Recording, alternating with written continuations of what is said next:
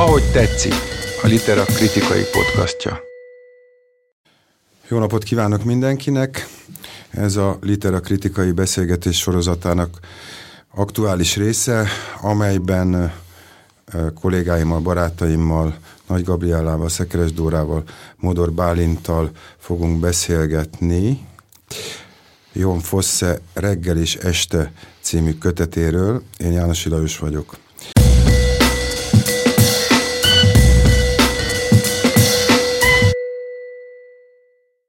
A szerzővel már foglalkoztunk, egész konkrétan a szeptológia első kötetével, a Másik név című prózai munkájával, amelyet szintén a Dobos Éva fordított.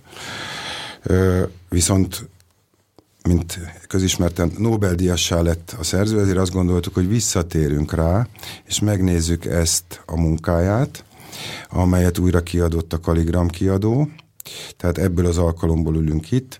Bennünket viszonylag régen hallottak így együtt, de ez a beszélgetés is alkalmat nyújt számunkra, hogy serkentsük újra az érdeklődésüket, mert a sorozat amelynek szakadatlan állomásait figyelhették, eddig ismét lendületet nyer, úgyhogy a későbbiekben rendszeresen fogunk megint jelentkezni.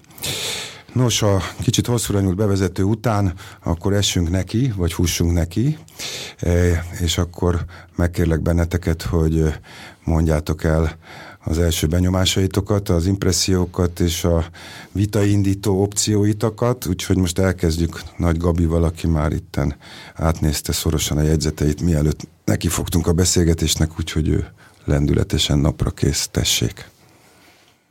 Jó napot kívánok! Hát ö, érdekes élmény volt ö, ezt a könyvet olvasni. Én nagy rajongója lettem a másik név után a szerzőnek, úgyhogy ö, izgatottan vágtam bele. Ez egy ö, igen kis terjedelmű munka, ö, egy ö, hosszú elbeszélésnek is lehet, lehet tekinteni, kisregénynek.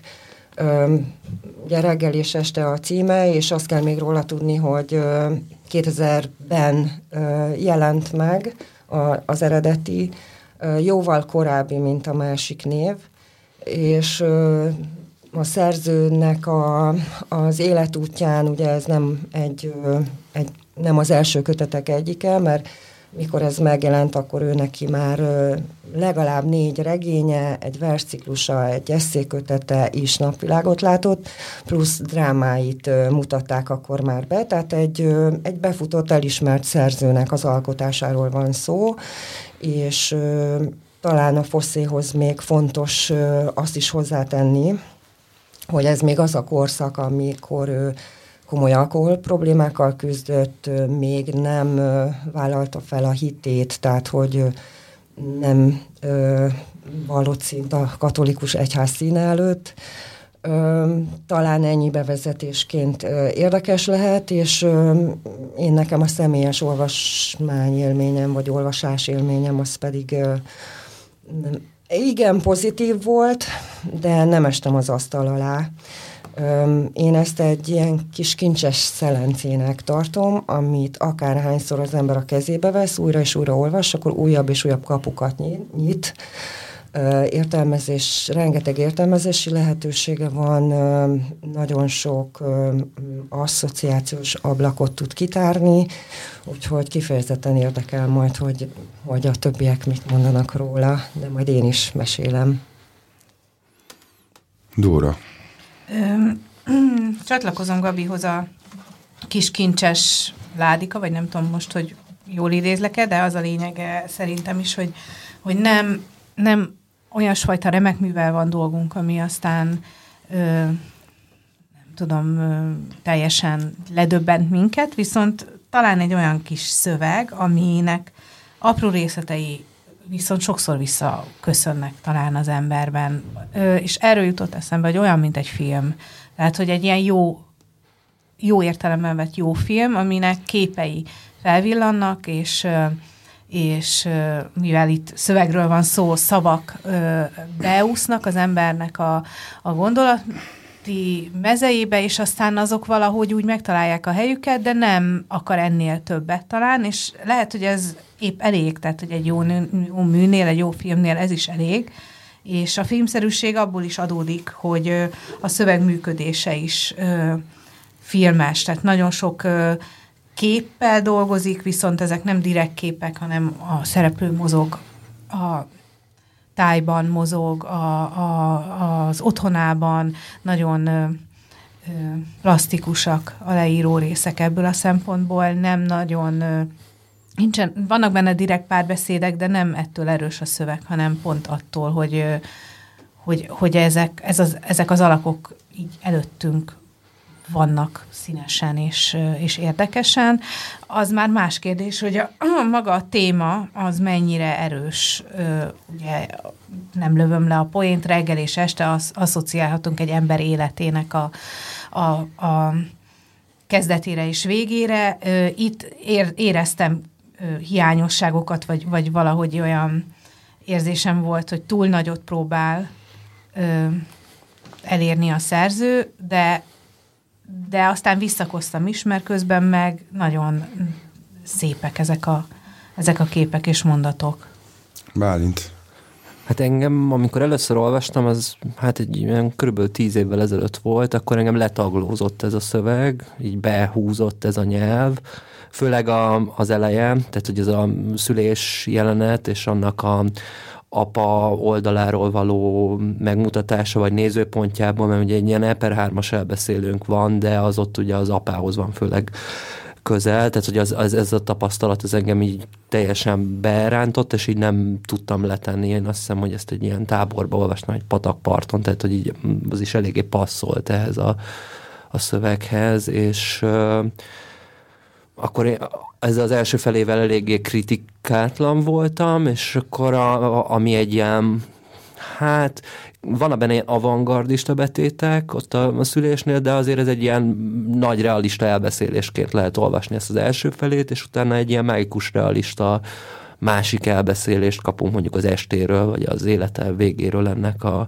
figurának, és akkor az meg egy picit le dobott engem ez a másik fele, és most erre a beszélgetésre készülve egy újraolvasva nagyon egybeéreztem ezt a kettőt, és, és kevésbé zavart ez a műfajváltás, mondjuk így, ami, ami történik ebbe a könyvben.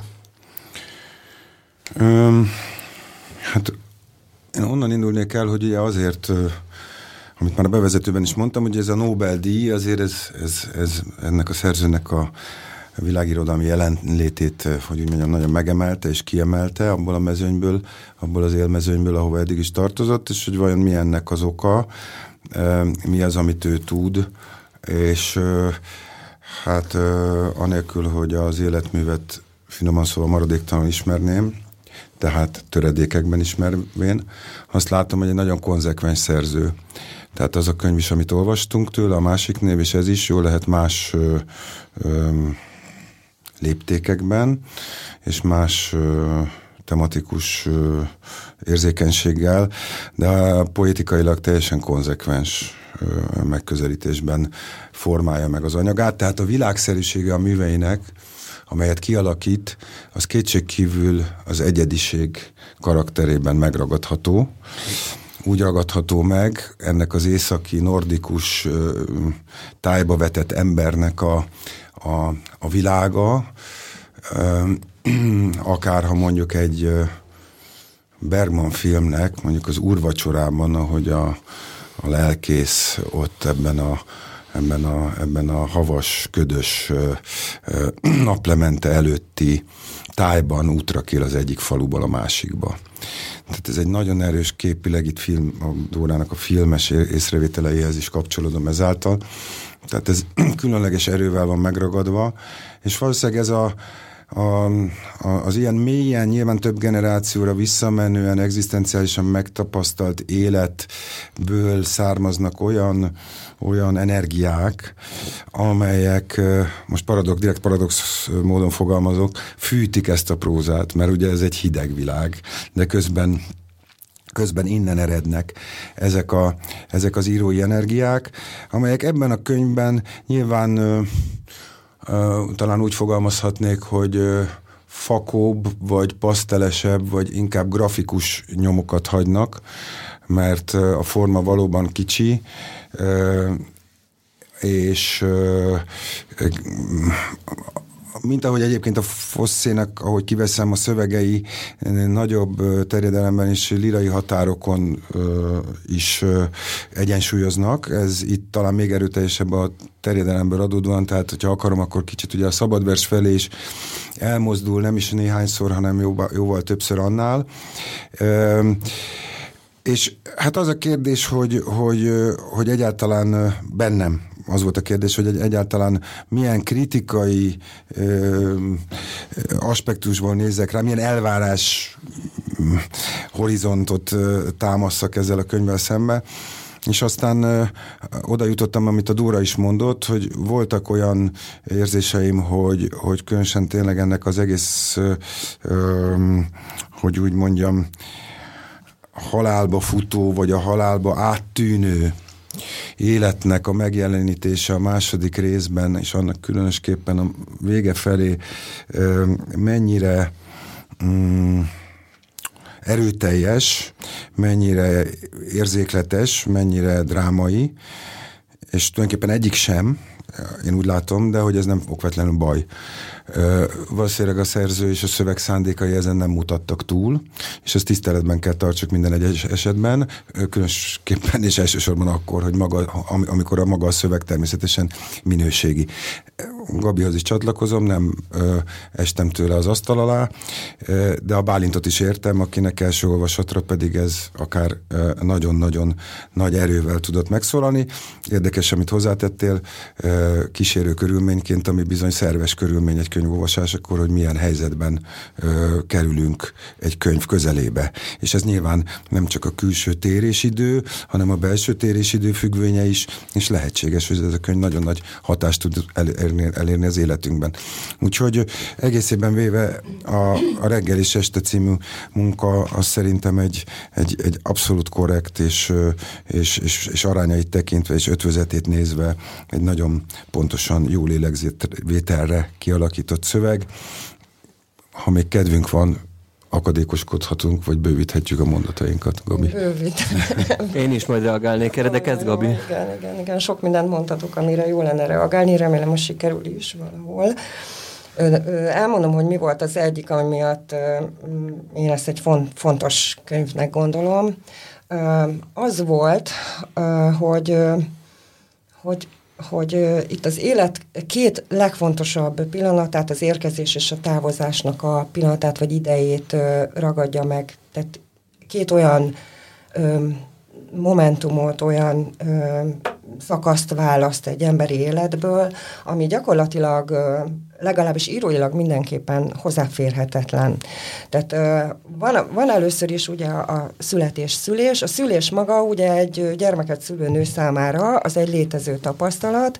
Egy férfi, egy apa számára az már egy közvetett, de például ugye, mert itt hallottuk, ahogy Bálint mondta, hogy az apa szemszögéből látjuk ezt a születés jelenetet, de szerintem néhol beszűrődik a gyermeknek, a, a születő gyermeknek, és valószínűleg azért volt szükség az apa, apára, mint közvetítő, közvetítőre, mert hogy, mert hogy annyira hozzáférhetetlen. Mert ugyanis nyilván mindenkinek megvan valahol a zsigereiben a születés élménye, de hát azt elfelejtjük. Ugye az, az nincs meg nekünk tapasztalatként. A másik pedig ugye a meghalás. Tehát ö, ö, nyilván akik visszatértek már a halálból, azok be tudnak számolni arról, hogy hogyan érkezik meg ember, vagy milyen látomásai vannak, vagy hogy, ö, milyen érzései vannak az utolsó másodpercekben, vagy a meghalás pillanatában, de hogy ugye ez, ez az extrém példa, vagy ez, ez gyakorlatilag itt ugyanarról van szó, hogy ez egy, ez, ez egy, ez egy hozzáférhetetlen tapasztalat. Mert ugye aki meghal, az már nem jön vissza elbeszélni azt. És, és erre rímel valami, amit például Fosse nyilatkozott, ezt olvastam, hogy, hogy ő azt mondja, hogy, hogy egy új helyre való belépés élményét ö, szeretné megragadni, nem csak ebben a könyvben, ez neki alapvetően fontos. Még egy idézet, amikor sikerül jól írnom, akkor van egy második néma nyelv, ez a néma nyelv elmondja, miről szól az egész. Ez nem a történet, de hallani lehet mögötte valamit. Egy néma hang beszél. Ez az, ami miatt jól működik számomra az irodalom. Egy másik idézet, belépek ebbe az ismeretlenbe. Ateista voltam, de nem találtam magyarázatot arra, hogy mi történik, amikor írok. Mi okozza, mitől történik, honnan jön. Nem tudtam rá válaszolni. Az agyat mindig meg lehet magyarázni tudományos alapokon, de a fényt vagy a szellemet nem lehet megfogni. Az valami más. A második idézet pedig átvezet már egy másik gondolatomhoz, ami ennek a könyvnek az olvasása során született, én, én, én az elejétől valahogy egy kicsit biblikus szövegként olvastam, egy evangéliumi szövegként. Végig is gondoltam, hogy Johannes az János, János evangéliuma szóba kerül a meghalás jelenetben Péter, vagy ugye ő lép be, mint aki, egy, egy halász, akivel párbeszédet folytat, egy régi barátja, szomszédja, Péternek is van evangéliuma, ugye erről tudunk, apokrif igaz, tehát töredékek maradtak meg belőle. És hogyha végigmegyünk a szereplők nevén, akkor ott is találhatunk megfeleltethetőségeket, és ebben a gondolatomban a Vasnorminak a kritikája erősített meg, aki hasonló dolgokat vett észre, Természetesen ezt nem egy az egyben megfeleltethető gondolatnak kell mondani, vagy venni, hanem, hanem valahogy a, az egésznek a, az érzékelése, felfogása vagy értelmezése szempontjából jó, ha ott mozog ez a, ez, ez a gondolat is szerintem a, a fejünkben valahol, és az elején azért ö, hoztam szóba az ő vallásosságát, ö, mert hogy ez pont az az időszak, ugye, amikor, amikor ő még nem tért meg és érdekes, ugye, mert a megtérésem elvágólagosan történik, vagy hát hogy nem, nem egyik pillanatról a másikra, hanem nyilván valakit foglalkoztat a, az, az élet, a, a világ mindenség, Isten, nem tudom, ezek a fontos gondolatok, mint ahogy itt az első részben ugye erről szó is van.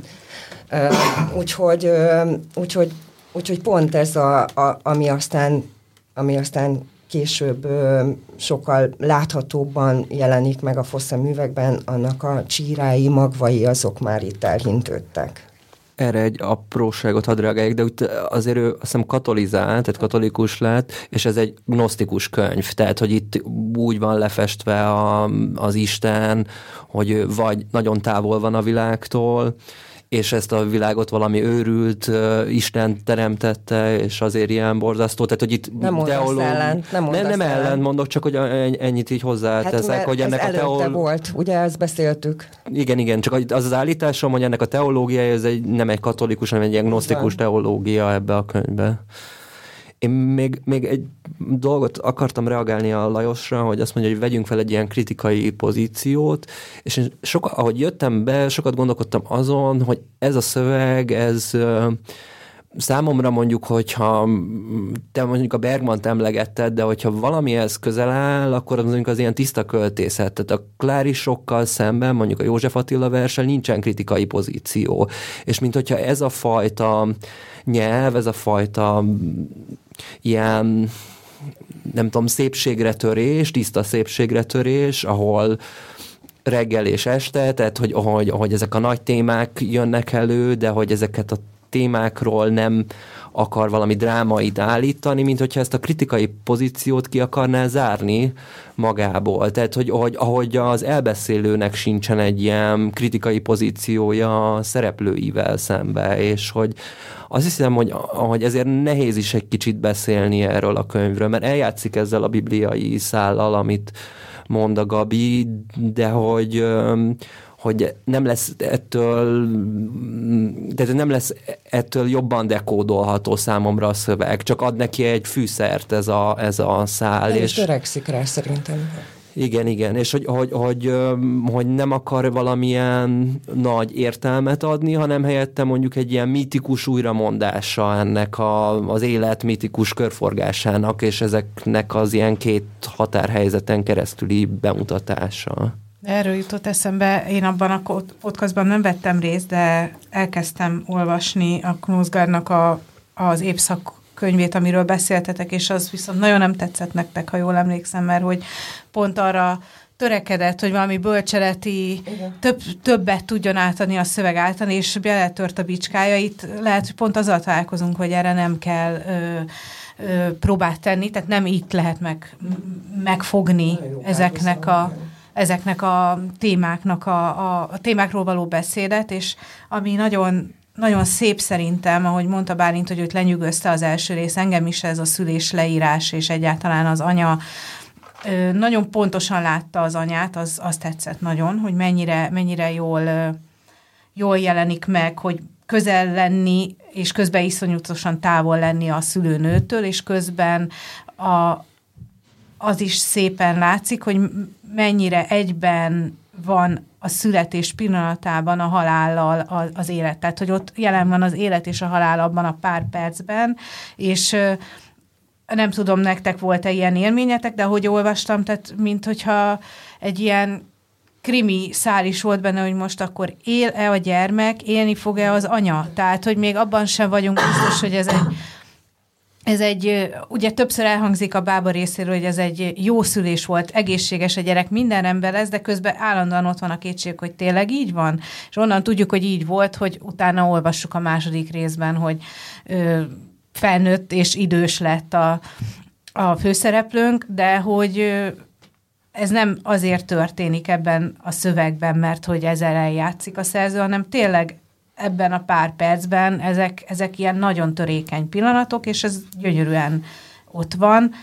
Ö, igen. A tehát, második részben meg ott van a valahogy ott, ott sem tudod egészen sem biztosan, tudjuk, pontosan, igen. hogy most akkor meghalt-e vagy nem. Igen, és a másik, ami nagyon szép, hogy vagy épp meghal azt szokták mondani, mielőtt szülnek a nők, akkor van egy nem tudom, vagy egy nappal, de nagyon-nagyon közel ahhoz a pillanathoz, az a, az a rengeteg nehézség, ami egy, egy kilenc hónapos terhesség után rajta van egy nőn, az, az így megszűnik, így, így iszonyatosan könnyűvé válnak. Ez velem is megtörtént, tehát azt éreztem, hogy hegyeket tudok megmozgatni, kitakarítom a lakást, és mit tudom, óriási ö, energiám lesz, és ez azért van, mert akkor ugye lejjebb is megy a gyermek, és és egyáltalán az energiák fel, elkezdenek felszabadulni, és ö, ugye ez nem a szülésnél, hanem a halál előtt van ez a, ez a gyönyörű leírása a szövegnek, hogy fel kell ez az idős ember, és azt hiszi, hogy megfiatalodott, mi történt itt, föl tudok menni a... Lebegni, ez le, könnyű lebegek, lesz a teste, igen, igen, könnyű vagyok, kipatanok az ágyból, fölmegyek a,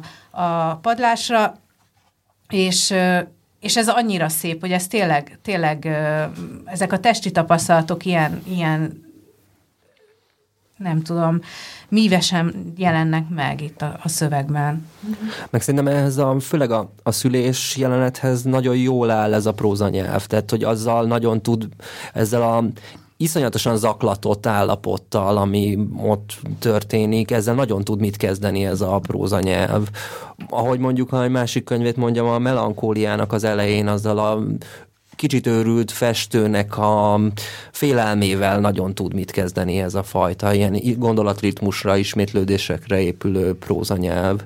Hogy, hogy, hogy ott, ott tud ez a teljes pompájába szerintem megmutatkozni pont ezt nem láttam a végén, amikor ott a hajóba, a csónakba való beszálláson volt egy ilyen beszáll, nem száll, egyik lábad ben van, nem, az, az ott, ott, ott nekem ott esett le valahogy az egész, hogy ott, ott nem működött, de, de mondom, ez ez nem von le az egésznek a, ezekről az értékeiből.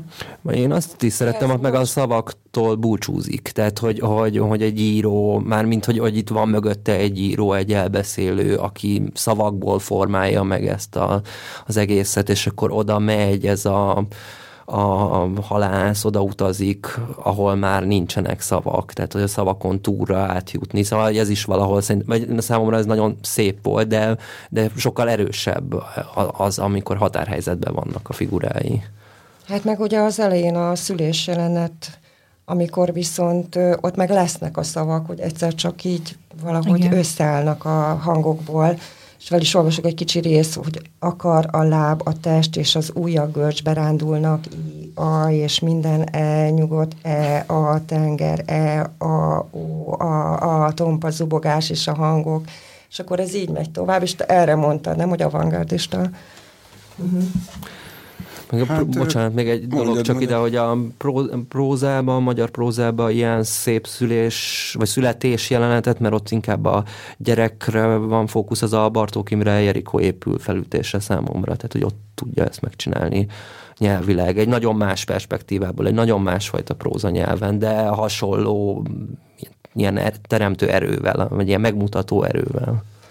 Nekem még, ami nagyon érdekes volt, és mindjárt Lali, hagyom, hogy beszélj, az, azok a nézőpontváltások, erről már beszélt a Bálint, ugye az, hogy a, a szülés jelenetet a, az apa nézőpontjából látjuk, de ugye keveredik azért a, az összes többi szereplő nézőpontjával, leginkább a gyerekével.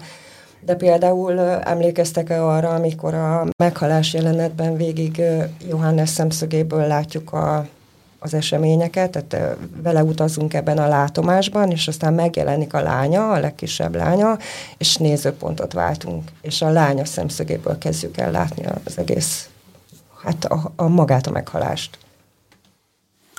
Nem nagyon sok mindent tudok ehhez hozzáfűzni, azon gondolkoztam, hogy, hogy hát vannak ezek a, hogy milyen, milyen, milyen szövegeket, milyen rokonságokat, mikkel látok rokonságokat ez, ennek a prózával kapcsolatban is. És, és hát igen, vannak azok a, vannak azok a, a munkák, amelyek, amelyek egy ilyen nagyon arhaikus szert, az, az élet arhaikus szertartás rendjét ö, ö, hogy mondjam, elevenítik fel, rekapitulálják és, ö, és ábrázolják nyilván kortárs nyelvi eszközökkel. Nekem érdekes, nagyon távoli lesz, amit mondok, de az Eszterházinak a fuharosokja jutott az eszembe, mert anélkül, hogy ezt most sok mondatban kifejteném, mert hogy azért annak a könyvnek nagyon komoly a, volt a fogadtatás története.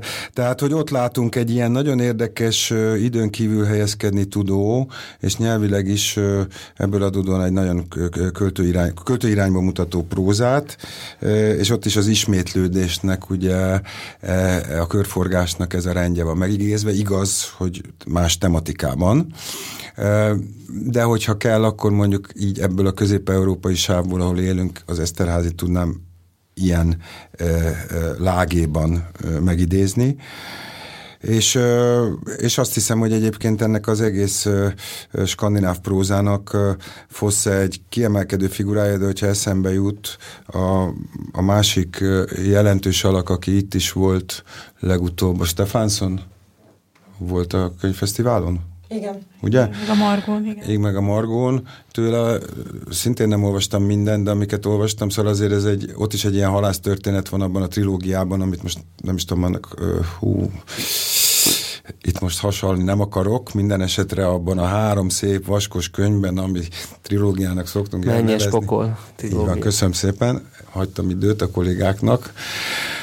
Szóval, hogy ott is valami hasonlóval szembesültem, és azt gondolom, hogy szóval az egy érdekes külön műsor tárgya lehetne, vagy beszélgetés tárgya lehetne, hogy végül is miért a Fosse emelkedett ki így a Nobel-díj feje, és miért nem a Stefanson.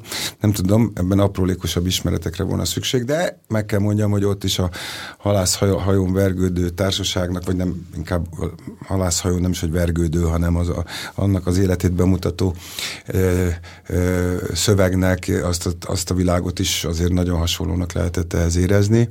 Szóval elhiszem azt, hogy ezzel a döntéssel a Nobel-díj Bizottság kinyitott egy erős ablakot a skandináv irodalom felé, ha eddig nem volt nyitva. Tudom, hogy nyitva volt, de főleg a krimik felé, ha jól emlékszem.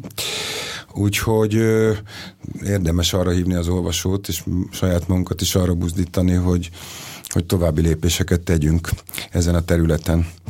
Én megint csak szeretném idézni Vas Norbertet, akinek kritikája a könyves magazinban jelent meg. Ő azt írja, hogy örömhírt hozó gyászszöveg, és ez nekem nagyon, nagyon tetszett, mert ebben a pár szóban ugye benne van tényleg a, ennek, az, a, ennek a könyvnek szerintem a, a lényege, tehát hogy itt, itt, itt egybe, egybe függ, egybe mosódik, egyben van, egyként érzékelhető a, az élet és halál, tehát a halál ugyanúgy élet, ahogyan a születés halál, mert hogy egy halállal végződő életre születünk, és mert hogy, mert hogy a, az élet az valahol máshol folytatódik az ismeretlenben. Nekem még, még ahhoz kapcsolódnék, vagy az volt nekem egy ilyen megdöbbentő tapasztalat, hogy, hogy bár amellett érvetem itt ilyen örök kérdések, és ugye te is most, Gabi, ezt húztad alá itt a legutóbbi ö, hozzászólásodban, de ez az életforma, amit itt lefest, ez nincs már. Tehát, hogy ez eltűnt.